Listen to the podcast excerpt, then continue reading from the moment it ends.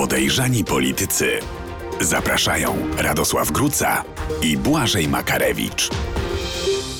Czas ucieka, życie mija, a Prawo i Sprawiedliwość dalej nie powiększyło swojego stanu posiadania w Sejmie. Wypada zatem zadać pytanie, o co w tym wszystkim chodzi. No i jak to zwykle bywa, gdy nie wiadomo o co chodzi, to chodzi o pieniądze. W dzisiejszym programie porozmawiamy właśnie o rzece pieniędzy, którą przepływają politycy Prawa i Sprawiedliwości w ostatnich tygodniach swojej władzy. To jest podcast Podejrzani Politycy w Radiu Z. Witają Was bardzo serdecznie Radosław Gruca i Błażej Makarewicz. I zaczynamy od wydarzenia tygodnia. Wydarzenie tygodnia. Na początku programu zachęcam do subskrybowania kanału Radia Z na YouTube, do śledzenia dyskusji, komentowania naszej dzisiejszej rozmowy i przyznawania nam łapek w górę. Dzięki temu jesteśmy w stanie dotrzeć do większej grupy odbiorców i oczywiście, że jak co tydzień jesteście tak licznie z nami. Radku, ustępująca władza jak tylko się da wykorzystuje te ostatnie tygodnie. Możemy chyba powiedzieć, że te twierdzenia o rzekomej większości to był blef i tak naprawdę od samego początku o co innego tutaj chodziło. No właśnie, sam powiedziałeś, że jeśli nie wiadomo o co chodzi, to chodzi o pieniądze i chciałbym, żeby ten program był jednym wielkim protestem przeciwko tego typu zachowaniom, ponieważ no, dla mnie jest to ordynarna grabież publicznych pieniędzy, czyli twoich pieniędzy, pani pieniędzy, moich i moich dzieci kiedyś pieniędzy i to jest coś, co nie tylko ja będę wskazywał jako olbrzymi grzech ekipy pisowskiej, który może kosztować ją tak naprawdę władzę na zawsze. To znaczy, jeżeli ludzie zrozumieją, że miliardy teraz wypływają do przyjaciół królika, to myślę, że mogą już więcej nie być chętnymi do popierania PiSu, dlatego że lud pisowski, fanów PiSu, czy wyborców PiSu, zwolenników, mamiono taką wizją, że wprawdzie wydajemy dużo pieniędzy, ale to jest po to, żebyśmy obronili nasz bastion władzy i dawali wam dalej korzyści, pieniądze i tak dalej. Więc ja, drodzy państwo, wyzywam tych wszystkich, którzy będą te ciężkie miliony otrzymywać, żeby rozliczyli się szczególnie przed wyborcami PiSu, bo PiS nadużywa tego, co i tak było nadużyciem, czyli tego twierdzenia, że skoro wybory wygraliśmy, mówię o poprzednich dwóch kadencjach, to możemy wszystko i generalnie możemy mieć państwa inaczej myślących, inaczej głosujących głęboko w nosie. No, wyborcy jasno pokazali 73%, wielka frekwencja, której PiS się nie spodziewał i PiS nie spodziewał się tego, że będzie musiał oddać władzę. Myślał, że jakoś to tam się przyklepie, że Konfederacja, no to wiadomo, da się skusić, inni się zaszantażują, inni się dadzą przekupić i jakoś to będzie. No nie będzie i dzisiaj nie tylko PiS jest za to odpowiedzialny, ale ja też wrzucam kamyczek w stylu menhira lub meteorytu do ogródka prezydenta Andrzeja Dudy. No właśnie, powiedzmy to bardzo konkretnie naszym widzom i słuchaczom, że te twierdzenia od samego początku okresu powyborczego, że Prawo i Sprawiedliwość jest w stanie stworzyć jeszcze większość, twierdzenia Andrzeja Dudy, o czym przed chwilą wspomniałeś, który daje tutaj wielki kredyt zaufania słowom Mateusza Morawieckiego. To jedna wielka ściema. Oni od samego początku wiedzieli, że nie zbudują żadnej większości, a potrzebowali dodatkowych tygodni na to, no właśnie, żeby wykonać tego skoku na publiczne pieniądze. I o czym tutaj mówimy? O jakim skoku? Podam pierwszy z lepszych przykładów. 32,5 miliona złotych dofinansowania z Polskiej Agencji Rozwoju Przedsiębiorczości ma dostać firma Molecure. No, przypadkowo tak się złożyło, że jest to spółka byłego ministra zdrowia, pana Łukasza Szumowskiego. I na co te pieniądze wpłyną? Jak czytamy w dokumentach, jest to decyzja związana z uzyskaniem przełomowych usług odkrywania nowych leków małocząsteczkowych celujących w mRNA na nieuleczalne choroby. Przełomowe wyniki akurat przed oddaniem władzy.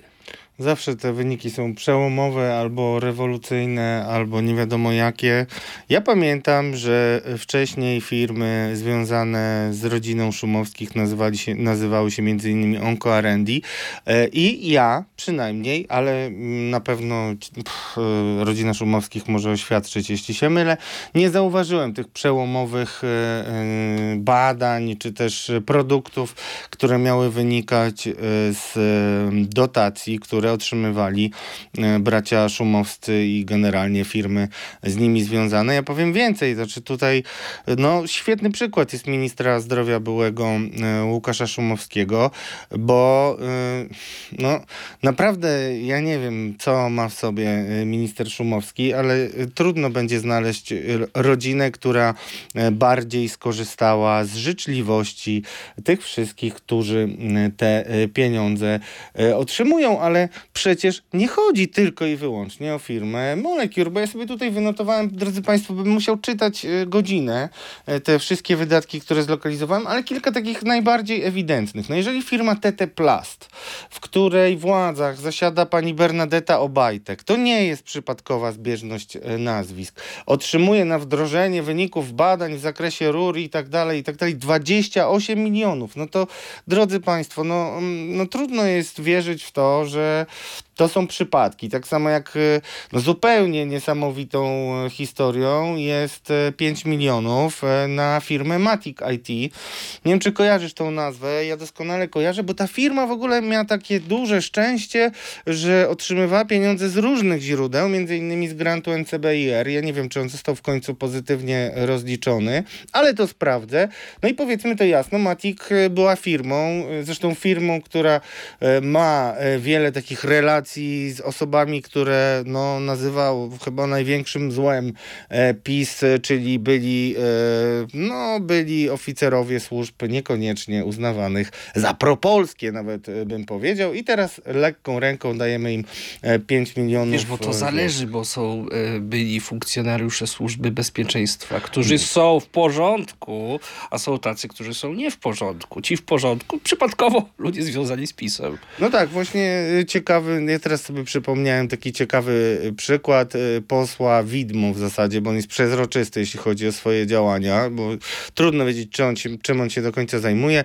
Lonek Krasulski z Elbląga, legendarna postać, legendarna dlatego, że kiedyś przytuliła Jarosława Kaczyńskiego, kiedy on był w złej kondycji na początku lat 90. i to mu Jarosław Kaczyński pamięta i tenże poseł był między innymi w ZOMO i jakby była tylko dyskusja na ten temat, czy on pojechał pacyfikować stoczniowców, czy nie. Dyskusja trwała, IPN póki co wiadomo, że wszyscy, którzy są związani z PiS-em, byli oczyszczani z każdej możliwej strony, ale firma Matic... był tam, żeby hamować radykalne nastroje. Na pewno tak, ale tego jest dużo więcej, tak? Bo... No właśnie, to skąd i dokąd płyną te pieniądze? Jakoś tak dziwnie płyną do firm, które gdzieś tam z tyłu mają ludzi związanych z PiS-em. Przypomnę też na przykład Narodowy oczywiście, Instytut Wolności, z którego, jak wyliczali dziennikarze TVN24, wyszło już ponad 1 miliard złotych. Ostatni rzut jest 100 milionów złotych. No i na pewno to trafi do tych organizacji, które są pluralistyczne w swoich działaniach i tak dalej. Ale zupełnie bulwersującą dla mnie historią NIW to jest wicepremier Gliński. To też jest w ogóle ciekawy przykład. Nie wiem, czy Państwo wiecie, ci, którzy nie mieszkają w Warszawie, premier Gliński doczekał się na przykład takiej specjalnej ulicy. Wyremontowano mu ją i tam wprowadzono zmiany w zakresie organizacji ruchu, żeby było wygodnie ministrowi Glińskiemu. On tam też walki z sąsiadami prowadzi jakieś nierówne, bo jak wiadomo, sąsiedzi są mało tutaj w uprzywilejowanej pozycji. Ale jest też oczywiście dla mnie król polowania absolutnie i bezczelności w tym wypadku, jeśli chodzi o wydawanie naszych pieniędzy, drodzy Państwo, z naszych podatków, drodzy Państwo, czyli Przemysław Czarnek, minister edukacji narodowej, szkolnictwa wyższego, 400 milionów złotych, chce rozdać na takie młodzieżowe jednostki pod ochotniczymi oddziałami Ochotniczej Straży Pożarnej. Widziałem, że takich młodzieżowych grup jest 87 000 i jest 400 milionów do rozdania. No to na takiego jednego niepełnoletniego to ma być na jakieś tam kursy związane między innymi z pierwszą pomocą i tak dalej, i tak dalej. Jak to bywa, to myślę, że wielu wie. No to 4000 na każdego uczestnika, niepełnoletniego często. No ja nie wiem. Natomiast wiem, bo pamiętam kampanię i nie mam pamięci złotej rybki, że właśnie ochotnicze oddziały Straży Pożarnej były przed wyborami jeszcze obsypywane rozmaitymi dotacjami i wozami strażackimi. No i oczywiście nie oczekiwano żadnej wdzięczności, tak? Nie oczekiwano, drodzy Państwo.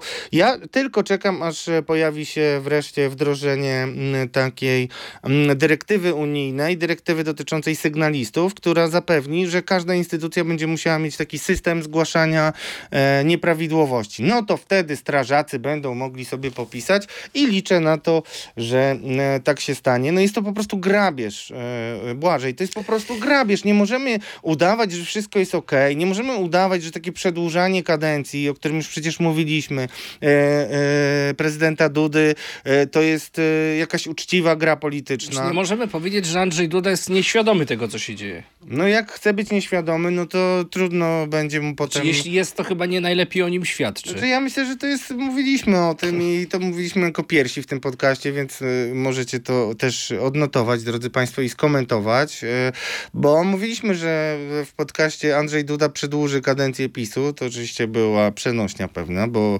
działa w granicach prawa, no ale to jakby to, co się dzieje w międzyczasie, no panie prezydencie, czas się obudzić, już jest po święcie zmarłych. Ja rozumiem, że wszystkich świętych. Już rozumiem, że pan prezydent jeszcze czeka na 11 listopada, ale naprawdę, no nie róbmy z ludzi idiotów, bo takie próby robienia i traktowania Polaków jak idiotów skończyły się tym, że czerwoną kartkę PiS dostał w wyborach. Dokładnie, ale sam ten skok na pieniądze i już jakby abstrahując od tego, gdzie to środki trafiają, bo też powiedzmy sobie szczerze, nie jest tak, że wszystkie pieniądze są transferowane do podmiotów związanych z PiS-em. No nie, ale... no musi być jakaś ten jakiś... Oczywiście, żeby no, tak, to uwiarygodnić, no. Ale powiedzmy sobie o tym, że w ogóle cały taki proceder, że po utracie, po przegranych wyborach, no jeszcze władza jest sprawowana formalnie, ale wybory zostały przegrane. Wiemy już, że PiS nie będzie kontynuował swoich rządów, że do władzy dojdzie opozycja, więc prowadzenie takiego procederu już jest głęboko niemoralne i niewłaściwe. I przypomnijmy sobie słowa Andrzeja Dudy z 2015 roku o tym, żeby dotychczasowa władza jeszcze wstrzymała się z podejmowaniem jakichkolwiek decyzji do czasu wyborów. Tak, no to jest zupełnie niezwykła wypowiedź. Druga taka podobna, którą zresztą pan Maślak w porannym programie Tok FM-ie regularnie przypomina, to Beata Szydło, która mówi, że nie umieją się pogodzić z utratą władzy. No takie słowa padały w 2015 roku.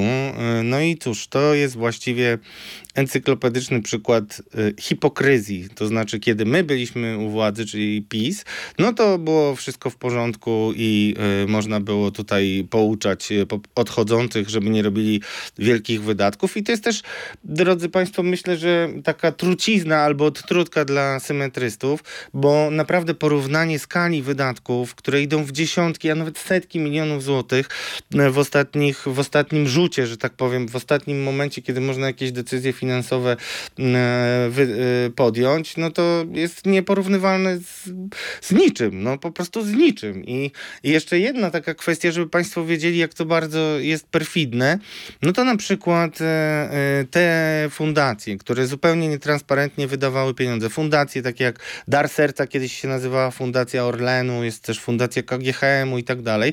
No ja o tym mówiłem i bardzo czekam na sprawozdania, bo też słyszałem o tym, że wielkie pieniądze poszły na kampanię referendalną ze strony tych fundacji i to w zasadzie był taki pomysł, żeby wydać wszystkie pieniądze, bo a nuż przyjdą następcy, no to już nie będą mieli tej kasy. Ale spółki Skarbu Państwa brały udział w kampanii referendalnej, przecież nawet przygotowywały spoty. No oczywiście, że tak. No tego, zresztą to też jest taki przykład, no jak dla mnie bym powiedział, no... Osobiście uważam, że to jest w zasadzie takie działanie, że PiS, który najpierw pobrał te dobrowolne wpłaty od wszystkich nominatów swoich w zarządach i radach nadzorczych Skarbu Państwa. Przecież oni po kilkadziesiąt tysięcy karnie wpłacali, bo chcieli oczywiście. No i trwało to bardzo długo.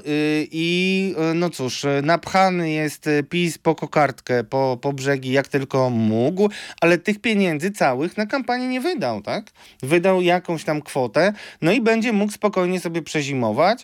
No i prezes, jeżeli martwi się o tych wszystkich, którzy wiernie służyli dobrej zmianie, to proszę bardzo, niech ich zatrudni nawet w spółce Srebrna czy coś. Ja wiem, ile zarabiali tacy ludzie w spółce Srebrna przed wyborami, wiesz? I to naprawdę nie były takie pieniądze, jak pani Cholecka miesięcznie za 11 wydań Wiadomości dostawała. Przypomnę, to było niespełna 50 tysięcy. Oni zarabiali po 1500 zł, 2000, ci, którzy tam siedzieli wcześniej. No i cóż, wielu, którzy teraz by chcieli się odnaleźć w nowej, trudniejszej na pewno dla nich rzeczywistości, powinni zapukać właśnie do Jarosława Kaczyńskiego na Nowogrodzku. To popatrzmy na to z nieco innej strony, żeby nie było, że za dużo o tym PiSie dyskutujemy.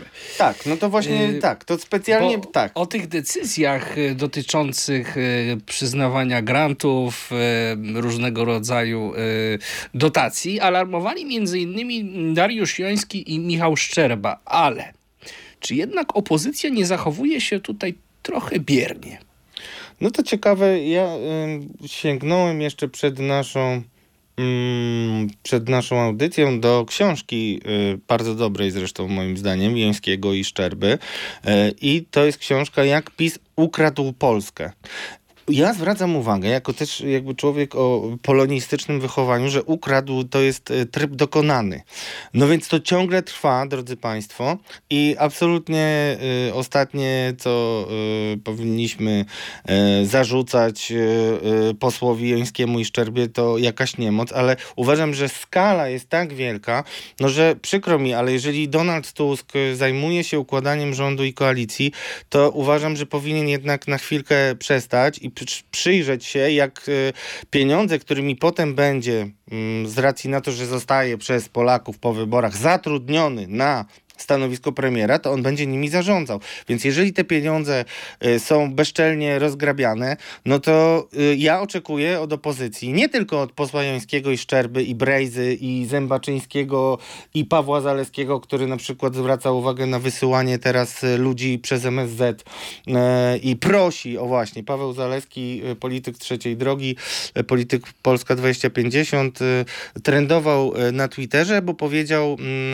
na antenie Polsat News w rozmowie z jednym z kierujących MSZ-em polityków PiS-u, że on apeluje do tych wszystkich ludzi, którzy teraz mają propozycję podpisania różnych umów, żeby tego nie robili, bo jest to po prostu nie tylko niemoralne i nieprzyzwoite, ale to jest bezsensowne. To jest po prostu branie udziału w procederze, który będzie rozpatrywany na pewno pod kątem ewentualnej niegospodarności. Mi brakuje głosu Donalda Tuska. My nagrywamy, drodzy Państwo, w czwartek nasz podcast.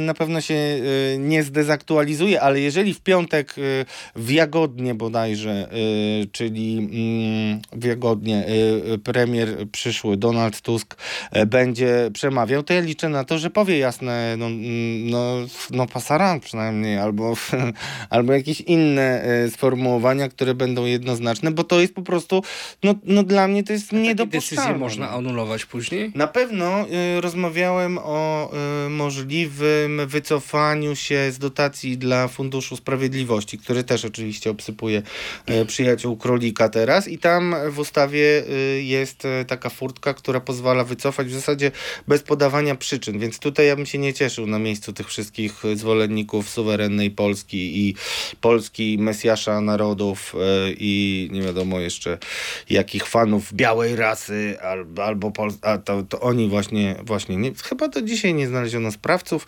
którzy dumnie paradowali kiedyś 11 listopada, że Europa będzie albo biała, albo nie będzie istnieć, czy coś takiego. Na pewno znajdziecie to Państwo. Także. Oczekuję od opozycji. Mówimy o opozycji, nie mówimy tylko o PiSie. PiS jako jeszcze obecna władza jest na naszym celowniku, bo jesteśmy dziennikarzami, a nie pracownikami mediów takich czy innych, czyli wykonawcami poleceń i oczekujemy, mamy prawo i też proszę was wszystkich, że jeżeli zgadzacie się ze mną, to znaczy nie ma mojej zgody i ja protestuję, jeżeli podobnie myślicie, to proszę napiszcie protestuję przeciw grabieży pieniędzy publicznych przez PiS, tak? Proszę bardzo, liczę na to, że z 1000 komentarzy od państwa się doczekamy. Bardzo dziękujemy za rosnące zasięgi. To jest bardzo ważne, żeby wywierać presję. Nie bądźmy, drodzy, kochani państwo, bierni. Wybraliście, tak jak wybraliście i teraz to nie koniec jakby presji i patrzenia na ręce. Żądacie rozliczeń PiS-u. Rozumiem to. Patrzcie też na ręce tym, którzy mają super możliwości grabieży i będą musieli się poograniczać. O kolejnych kontrowersyjnych kwestiach porozmawiamy w drugiej części programu Kontrowersja Tygodnia. Kontrowersja Tygodnia. No poniekąd zostajemy w temacie władzy i dużych pieniędzy, a porozmawiamy teraz o rynku medialnym w nowej rzeczywistości politycznej. No bo Prawo i Sprawiedliwość musi przecież ratować swoje wpływy w mediach i... musi to narusi. Tak, i pada teraz pytanie, co może stać się z Polską Press, która no, jest przecież własnością spółki Orlen, a za chwilę w Orlenie przecież zmieni się kierownictwo. Zacznijmy od początku, a początek to już powyborcze spotkanie prezesów nad prezesami. Prezes Jarosław Kaczyński mówi tak, ludzie, którzy podjęli trud, ale jednocześnie i ryzyko funkcjonowania w polskich mediach będą mieli zatrudnienie. No ludzie kochani, ryzyko, ja bym chciał takie ryzyko mieć, zarabiając przez, może nie 8 lat, ale chociażby przez ostatnią kadencję po 45 tysięcy, jak pani Holecka, Danuta Holecka, nazywana porucznik Holecką, prowadząca wiadomości w TVP, zarobiła, jak policzyli dziennikarze Onetu, jakieś 1,4, czyli prawie 1,5 miliona złotych. Jeżeli ja bym tyle zarobił pieniędzy, to ja naprawdę potrafiłbym trochę pooszczędzać i nawet te 4 lata bym spokojnie przeżył. A teraz dla takich ludzi, którzy podjęli ryzyko zarabiania 50 tysięcy miesięcznie i plucia prawdzie w twarz, tak powiem przynajmniej, bo kłamstwa, jakie się lały z dziennika telewizyjnego nazywanego wiadomościami, no to rekord świata. No, drugi Ancymonek, nie wiem, czy też będą go brali do tej szalupy Orlen Pressowej. Michał Adamczyk, też prowadzący wiadomości, jeszcze inne tam propagandowe rozstrzeliwania opozycji. Znany też z tego, że przed wyborami ujawniono sprawę, którą miał w sądzie, wytoczyła mu sprawę, znaczy było na pewno postępowanie też prokuratorskie. Sprawa sprzed ponad 20 lat. Sprzed ponad 20 lat, no ale jak ktoś pluje na swoją dziewczynę i ją tłucze, kochankę zresztą, no to naprawdę, nie wiem, zgadzacie się? Proszę, dajcie znać w komentarzach, czy chcecie Michała Adamczyka zobaczyć na ekranie człowieka, który 20 lat temu według swojej kochanki pluł na nią, bił i w ogóle jakby próbował jej zaszkodzić tak, że to na granicy borderline'u. To chyba. Już odchodząc od Adamczyka, czy te słowa Kaczyńskiego zespały, można traktować poważnie, czy to są jakieś fantazmagorie? No bo wiemy, że takim najpotężniejszym schronieniem dla wszystkich propagandystów ustępującej władzy były media publiczne. Te media publiczne za chwilę zmienią swoje kierownictwo, a Prawo i Sprawiedliwość nie ma wokół siebie na tyle dużych mediów, gdzie można by było wszystkich tych zasłużonych propagandystów schować, zatrudnić, zabezpieczyć na najbliższe lata. Lista jest bardzo długa. Myślę, że drukarka mogłaby nie wytrzymać, gdybyśmy mieli zacząć te listy produkować. No właśnie, jak to interpretować, co mówi Jarosław Kaczyński? Czy w ogóle on mówi poważnie, czy odleciał? No bo właściwie na logikę, to dla pracowników, którzy zatrudnieni byli w telewizji, to takim jedynym przystankiem może wydawać się Republika. TV. Republika TV. No ale Republika nie pomieści tyle osób. Ale bo ty nie wiesz tego może, ale też bracia Karnosy też mają swoją telewizję w Polsce. No mają, tak. Znaczy, no to drodzy państwo, zastanówcie się, jeżeli te wszystkie wolne media, oni się niepokorni nazywali kiedyś, dostawali miliony, bo wiem, że dostawali miliony. Można to wyliczyć, no, na przykład projekt ludzi Tomasza Sakiewicza Puszcza TV jest opisywany normalnie w raportach o grabieży środków unijnych. Taki raport ostatnio pod redakcją pani adwokatki Elizy Rutynowskiej był też spisany i przekazywany opinii publicznej. Tomasz Sakiewicz ledwo się mieści w kadr i normalnie o tym nie mówię, bo nikomu nie wypominam niczego, no ale jednak skala tego, jak on jest nafutrowany tymi pieniędzmi jako redaktor Gazety Polskiej, powiem szczerze, budzi moją odrazę jeszcze z jednego powodu, bo ty sam mówisz, że trzeba uratować tych propagandystów i tak dalej. Ja nienawidzę symetryzmu w ogóle i często to krytykuję, ale no jest tak, że jest dość dużo ludzi, którzy po prostu pełnili funkcje techniczne i to też przez lata, nie wiem, czekali na emeryturę w tym sensie, że zostało im niewiele lat po 20 paru latach w pracy na przykład i jednak należy ich inaczej traktować niż tych, którzy po prostu kłamali ordynarnie i zarabiali miliony. To do tego się zgadzamy i jak już jesteśmy przy Sakiewiczu, no to trzeba powiedzieć, że tak, on jest też wydawcą, oni mogą mnie łapać za słówka, to sprostuję najwyżej, no ale generalnie jest twórcą też Gazety Polskiej Codziennie, która była biuletynem partyjnym. On sam zresztą o tym mówili, przyznawali. Te wszystkie kluby Gazety Polskiej to też są w zasadzie takie przybudówki PiS-u. To są ludzie, którzy się nie zmieścili w PiS-ie. To też jest dość śmieszne, ja to kiedyś mówiłem, ale jeszcze przy mniejszych zasięgach, więc powtórzę. Kluby Gazety Polskiej to są ludzie, którzy po katastrofie smoleńskiej wysłali deklaracje członkowskie do PiS-u, ale PiS nie chciał być taką wielką partią, no bo wiadomo, no nikt nie chce tu rozproszenia władzy, więc tak sobie to boczkiem stworzyli demiurdzy rozmaici kluby Gazety Polskiej, ale to, co chciałem powiedzieć a propos nierównego traktowania i a propos tego takiego nafutrowywania się pieniędzmi głównie publicznymi, to jak TV Republika, Gazeta Polska Codziennie, Gazeta Polska traktowali też swoich szeregowych pracowników. Bo dwukrotnie przynajmniej były olbrzymie afery, ja to pamiętam, gdzie sam na początku jeszcze nie było takiej propagandy, zwracałem na to uwagę, że jak się ma takie pieniądze, no to naprawdę wstydem jest nie płacić tych 2 czy 3 tysięcy swoim ludziom od social mediów albo jakichś nawet technicznych rzeczy, a tak było w TV Republika, tak było w Gazecie Polskiej Codziennie i oni nie mają wstydu po prostu. To jest coś obrzydliwego i też zresztą możemy się dowiedzieć niedługo o jakichś procesach, bo też po wyborach wielu ludzi może jednak zwrócić się po należne sobie pieniądze i powiem szczerze, gdybym ja jako człowiek, który jednak honor stawia gdzieś jako pryncyp, jedną z moich koronnych zasad, to bym powiedział, że Tomasz Sakiewicz na biednego nie wygląda i mógłby właściwie z własnych pieniędzy pokryć te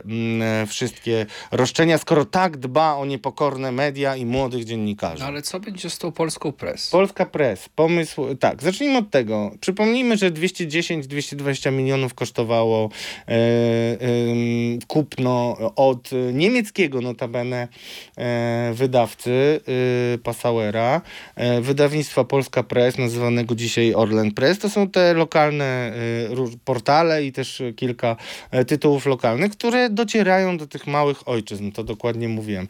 I teraz najprawdopodobniej, skoro Orlen dementuje, że trwają rozmowy o sprzedaży Orlen Press, to być może będzie taki wariant pośredni i rozparcelowanie tejże instytucji kontrolowanej przez Orlen w ten sposób, że najlepsze rodzyneczki się wyciągnie tam, gdzie potrzebujemy wsparcia medialnego w poszczególnych regionach, no i będziemy mogli być naszykowani na najbliższą bitwę, którą będą wybory samorządowe. Oczywiście, jeszcze kilka miesięcy i będziemy wybierać samorządowców. No, doświadczenie ostatniej kampanii wyborczej pokazało, że tytuły należące do Orlen Press nie pozostawały obojętne na rozstrzygnięcia. Ty jesteś dyplomatyczny, może ty chcesz do MSZ-u teraz pójść? Nie, drodzy państwo...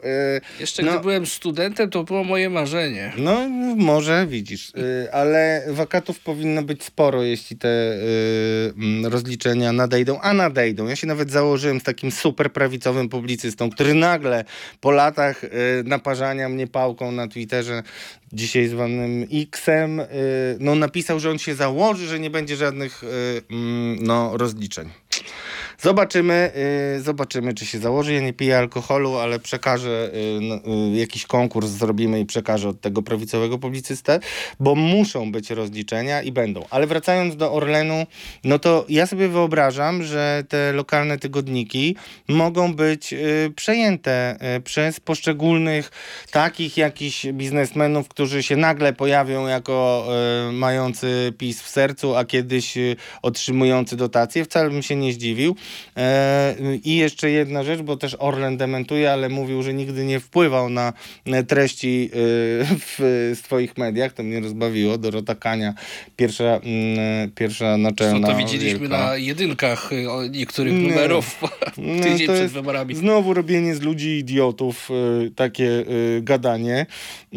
No i cóż, ja tutaj odeślę do pana Wojciecha Wybranowskiego, byłego naczelnego jednej z gazet, który pisał o tym, że odszedł dlatego, że tam nie realizował pewnych poleceń dotyczących baronów lokalnych, którzy byli niezadowoleni. Także wyjaśnijcie to sobie, drogi Obajtku, panie prezesie, pani Kanio, pani Doroto z Wojciechem Wybranowskim, a potem będziecie wciskać nam kit. Na pewno jest tak, że zobacz, jeszcze na jedną rzecz zwrócę uwagę. Czy to się uda, czy się nie uda? Myślę, że się uda, bo determinacja będzie olbrzymia, tak? I wyciągną z różnych zakamarków wszelkie swoje zaskórniaki, żeby przeżyć rozmaici ludzie.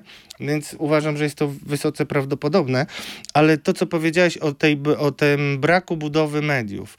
No jeżeli tam poszły takie olbrzymie pieniądze, no to widać wyraźnie, że te pieniądze zostały po prostu przeżarte przez te gwiazdy. Ale słuchaj, propagandy. Nie zauważyłeś takiego trendów właściwie, że te media, które kojarzymy dzisiaj z Prawem i Sprawiedliwością, nie będę ich wymieniał, bo wszyscy wiedzą, o co chodzi, a ja chcę też pozostać przy pewnych zasadach kultury.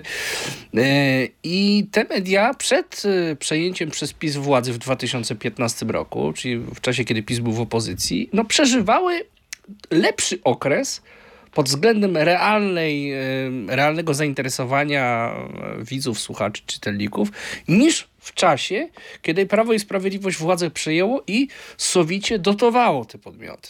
Mówisz o tym, o zasięgach, że tak powiem, tak. Bo na przykład kiedyś Do Rzeczy, zreszą które się potem, ono się wyłoniło, uważam, że Do Rzeczy najbardziej antyunijny tytuł, to też powiedzmy, rzeczywiście miało duże zasięgi. To jest to samo wydawnictwo, co Wprost, którego też różne linki prowadzą do takich ludzi pod wpływem Rosji, ale to zostawmy. Wtedy się chyba starali po prostu, wiesz, bo jakby demoralizacja tych ludzi, którzy jeszcze kiedyś, dawno temu, byli normalnymi publicystami, tak? I zanim, nie wiem, mi się wydaje, że oni gdzieś pogubili swoją misję i rozumiem, że można mieć poglądy polityczne, rozumiem dziennikarstwo tożsamościowe, ale oni po prostu kłamali, tak? Kłamali w żywe oczy, rano, po południu i tak dalej. I można naprawdę dużo przykładów podawać. No bo wiesz, ja zmierzam do tego, że można sobie oczywiście kupić różne media, ale finalnie ale ostatecznie jakoś, ktoś się musi jeszcze czytać, żeby miało te ręce i nogi, żeby był z tego zysk. No i to jest taki mechanizm korupcyjny, bo jeżeli, zresztą to nie jest żadna tajemnica, Zetka nie dostawała żadnych reklam z Orlenu, widzieliśmy ostatnio takie porównania kilku różnych mediów, no i to było takie próba zagłodzenia nas. Oni lubią też wracać, prawicowe media, do takich słów jednej z polityczek, ich zdaniem reprezentującej Unię Europejską, że Unia powinna zagłodzić Polaków. No to tak próbowano właśnie, no to jest taka kalka, żebyście widzieli, jak to sobie wyobrażają prawicowi publicyści, więc próbowano nas zagłodzić, no ale dzięki temu, że my mamy zasięgi, mamy realne dziennikarstwo, nikomu nie przepuszczamy, nie angażujemy się politycznie w jedną lub w drugą stronę, to nas ludzie słuchają i to zresztą oglądają nas coraz częściej, właśnie dlatego, że się nie krygujemy, mówimy jak jest, bazujemy na faktach. Kiedy chcemy Państwu pokazać, jak myśli PiS, no to też pokazujemy, że może myśleć tak albo inaczej, ale generalnie nie mamy tutaj zacietrzewienia i dlatego też wrzucamy na przykład kamyczek do Donalda Tuska. To wszystko się nie działo. Znaczy, to nie były żadne media, to nie są żadni dziennikarze. No, ci ludzie nie tylko jakby mają problem... Część z nich w przeszłości była dziennikarzami. Była, no i się po prostu sprzedali. No tak to trzeba powiedzieć. No, ja znam wielu uczciwych dziennikarzy, którzy ode mnie pożyczali, bo nie mieli pieniędzy na dziecko, które musiało iść do dentysty, tak? A chcieli być wierni temu, co robili zawsze. I to są prawdziwe historie, tak? Ja sprzedam mieszkanie, żeby normalnie funkcjonować, bo uważałem, że taka jest no, moja misja, tak? I trzeba no, ludziom mówić prawdę, nawet jeżeli nas nie byli w stanie wolne media i wolni wydawcy opłacać tak jak, no cóż. No, coś jeszcze może droższe wydarzyć się w tym ostatnim okresie rządów Prawa i Sprawiedliwości z telewizją publiczną? No, widać, że po pierwszym takim knockdownie oni się podnieśli i będą teraz tworzyć różne treści, które mają pokazać, mają być takim uzasadnieniem dla tezy, że oni tu zostali skrzywdzeni za to, że mówią prawdę. No ale to się nie uda. Znaczy, to jest przekaz tylko dla wybranych i też niezmiernie trudne zadanie stoi przed następcami, którzy przyjdą do TVP. Ja zresztą mam nadzieję, że będzie jakiś konkurs i to będzie transparentne, a nie, że sobie wymyślą politycy opozycji, że nie wiem, Lewica dostanie 2, a Koalicja Obywatelska 1, bo to nie byłoby dobre i szybko by mogło spowodować poważne konsekwencje. Ale no, TVP na pewno jeszcze niejedną szykuje nam niespodziankę. Ja bym tutaj patrzył w kierunku prokuratury i różnych przecieków prokuratorskich. Chociaż może być nawet tak zabawnie, że na przykład ludzie Adama Bielana, którzy są gdzieś wymieniani przez NIK i w publikacjach medialnych także Mariusza Gierszewskiego i moich, nagle dostaną zarzuty, bo Adama Bielana i jego ludzi Zbigniew Ziobro bardzo, bardzo nie lubi. Więc tego typu rzeczy mogą się zadziać, ale wiesz, to już są ostatnie podrygi, bo nie wiem, czy masz świadomość, a państwo powinni mieć wszyscy, że te miliardy, które tak dostawało w ramach wyrównania TVP, już w tym budżecie nie są zapisane, tak? Więc to jest ciekawe pytanie, jak sobie poradzą, czy będą jeszcze robić dodatkowe wydatki. No, najgorsze jest to, że bezczelnie wielu... To znaczy, że Sylwestra marzeń już nie będzie? Nie spodziewam się, szczerze mówiąc. Przypominam, że chyba prawie 1 milion zapłaciliśmy za Black Eyed Peas, bo musieli szybko ratować się politycy PiS przed ewentualnym skandalem, ich zdaniem, który mogła zrobić Melanie C. Ale który też zakończył się kompromitacją dla PiS-u. Zakończył się, no właśnie, przepłacili... Janusz Kowalski tam prawie zawału dostał na Twitterze. No tak, te kredki potem prześladował tęczowe, bo oni mieli jakieś tęczowe atrybuty. Paski, tak. Black Eyed Peas. No i to był dramat. No, Justyna Steczkowska, która się absolutnie skompromitowała, bo tam z jednym z wokalistów wystąpiła, ale zakryła mu tam tęczę czy serduszko, już nie wiem. No po prostu koniec tego wszystkiego. Gwarantuję wszystkim, że te rozliczenia nadejdą. Po prostu skala podłości była zbyt duża i też po to, żeby się nie powtórzyła, te rozliczenia muszą nadejść i żadna TVP, żaden Orlen Press nie będzie w stanie się tutaj przeciwstawić, ale takie przetrwalnikowe rzeczy i też wojny lokalne mogą rzeczywiście prowadzić. I ja, Michała Adamczyka, pana Olechowskiego, Samuela Pereire i wielu, wielu innych odsyłam na Nowogrodzką, tam pukamy i prosimy o zatrudnienie, a nie będziecie dalej grabić pieniądze publiczne, czy tam przytuleni do jakichś stowarzyszeń, czy coś. No to jest po prostu wstyd. To jest wstyd i będziemy to na pewno wyświetlać. tak jak będziemy wyświetlać wszystkie grzeszki, przywary i pokusy nowej władzy. No właśnie, mamy dla Państwa jeszcze kilka ciekawostek, ale o tym już w ostatniej części Stan Gry. Zapraszamy. Stan gry. Wciąż nie znamy żadnych konkretów dotyczących umowy koalicyjnej. I tutaj taka ciekawostka. Kilka dni temu moim gościem w machinie władzy, polecam zresztą Państwu ten odcinek. Ja też polecam nawet, bo to jest może mniej wygodnie, bardzo polecam. Teofil Bartoszewski. Tak jest, który stwierdził, że szczegółów być może nie całościowych, ale wstępnych dotyczących umowy koalicyjnej możemy spodziewać się w okolicach 2 listopada. No ten czas już za nami, a konkretów wciąż nie ma. Słyszałem teraz wypowiedź Krzysztofa Gawkowskiego z Lewicy, który powiedział, że jakieś konkrety zapadną przed 13 listopada. No widać, że nie wszystko chyba w tych negocjacjach układa się tak płynnie, jak powinno.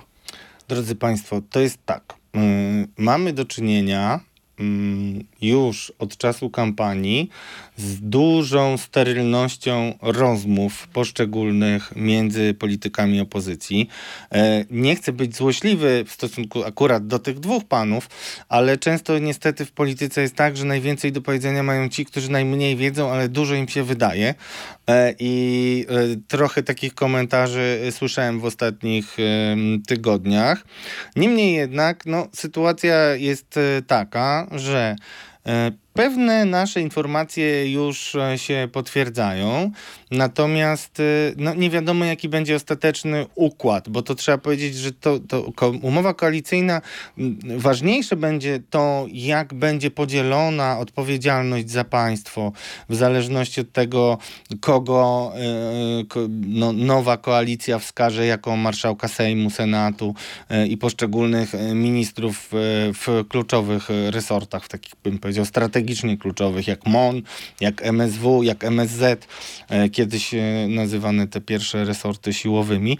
Tutaj o nazwiskach głupio jest mówić, powiem szczerze, na dziś, chociaż można wskazać kilku kandydatów, ale ważniejsze jest to, co dzisiaj zresztą też potwierdza już oficjalnie Marcin Kierwiński, że potwierdza się to, co będzie kluczem przy układaniu rządu, czyli po pierwsze, nie będzie 17 ministerstw, po drugie, nie będzie 100 kilku wiceministrów, co było tylko i wyłącznie jakiś tam w ostatnim etapie to ratowaniem większości, bo taka pani minister Agnieszka Ścigaj czy paru innych, no to wiadomo, że wcześniej nie byli znani ze swoich jakichś szerokich kompetencji, nie uwłaczając, ale to odchudzenie administracji ma być też taką trochę profilaktyką przed chorobą, która jest nazywana na prawicy, ostatnio usłyszałem, jest choroba, która spowodowała przegraną w wyborach, nazywa się PAP. Słyszałeś, co to jest?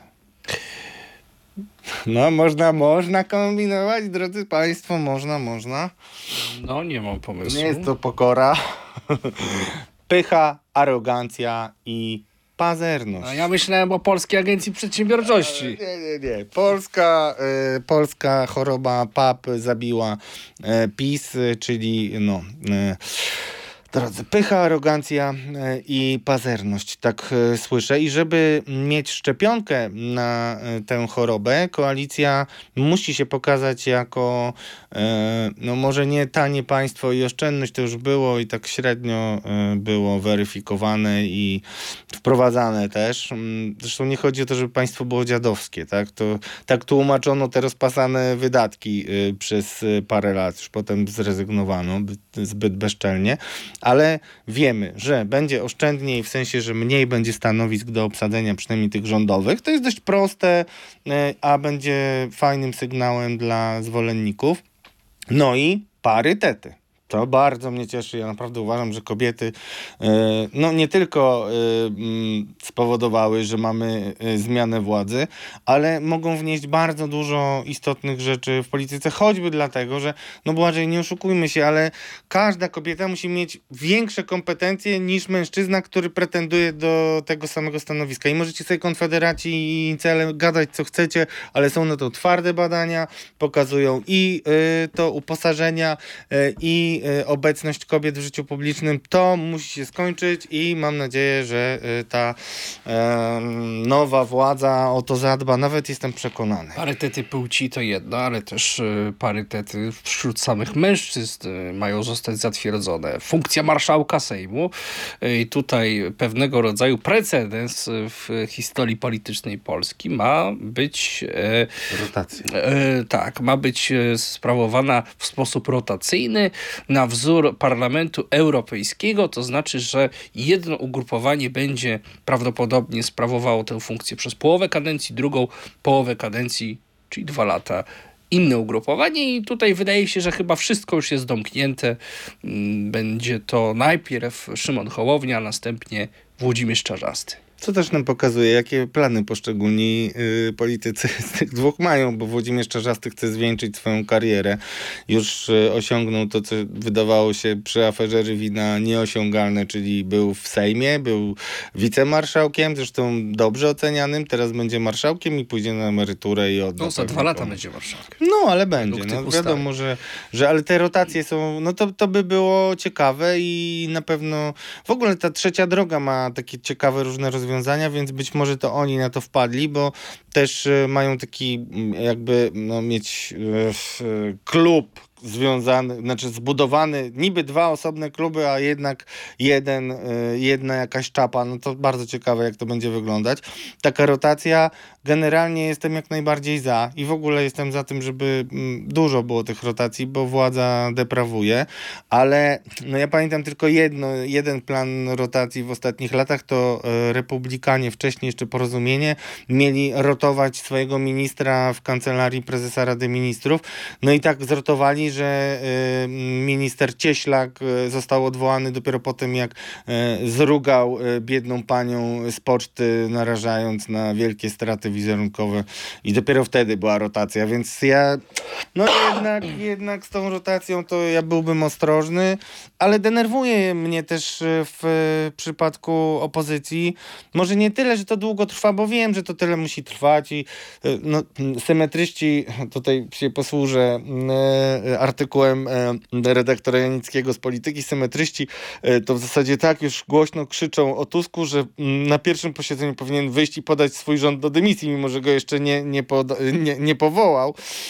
No i też dyskusje dotyczące KPO są takim ciekawym zarzewiem do krytykowania. No ale na koniec dnia, no powiedzmy sobie szczerze, no głupio to wygląda, jeżeli mówimy, dobra, w poniedziałek zrobimy konferencję po rozmowach i mija poniedziałek, wtorek, środa, mamy czwartek i co? I nic. A kolega mówi 2, inny kolega mówi 13.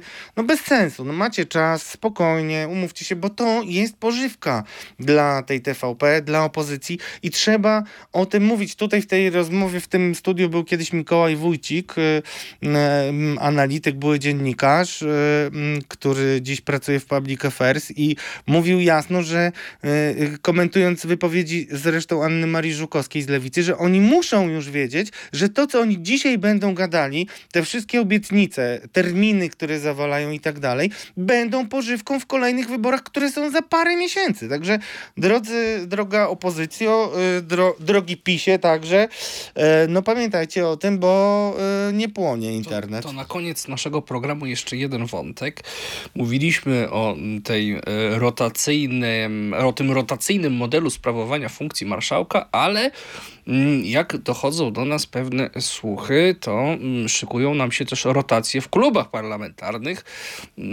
Mateusz Morawiecki deklarował, zapewniał, że jest w stanie zbudować większość wokół PiS-u. Już wiemy, że mu się to nie uda, ale co ciekawe, szykuje się to, że niebawem to z PiS-u mogą odpłynąć jacyś posłowie do innych ugrupowań.